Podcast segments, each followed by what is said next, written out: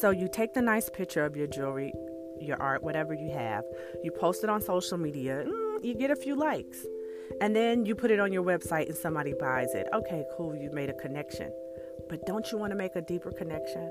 Well, the consumer wants it, you know. Your friend that's on social media, they want to know who you are as a creative.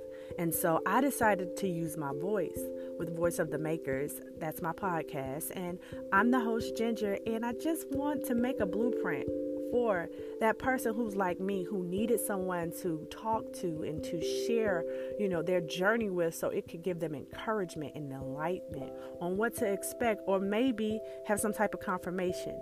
So voice of the makers is a podcast for us to build our community and share listen to not just me but other makers and creatives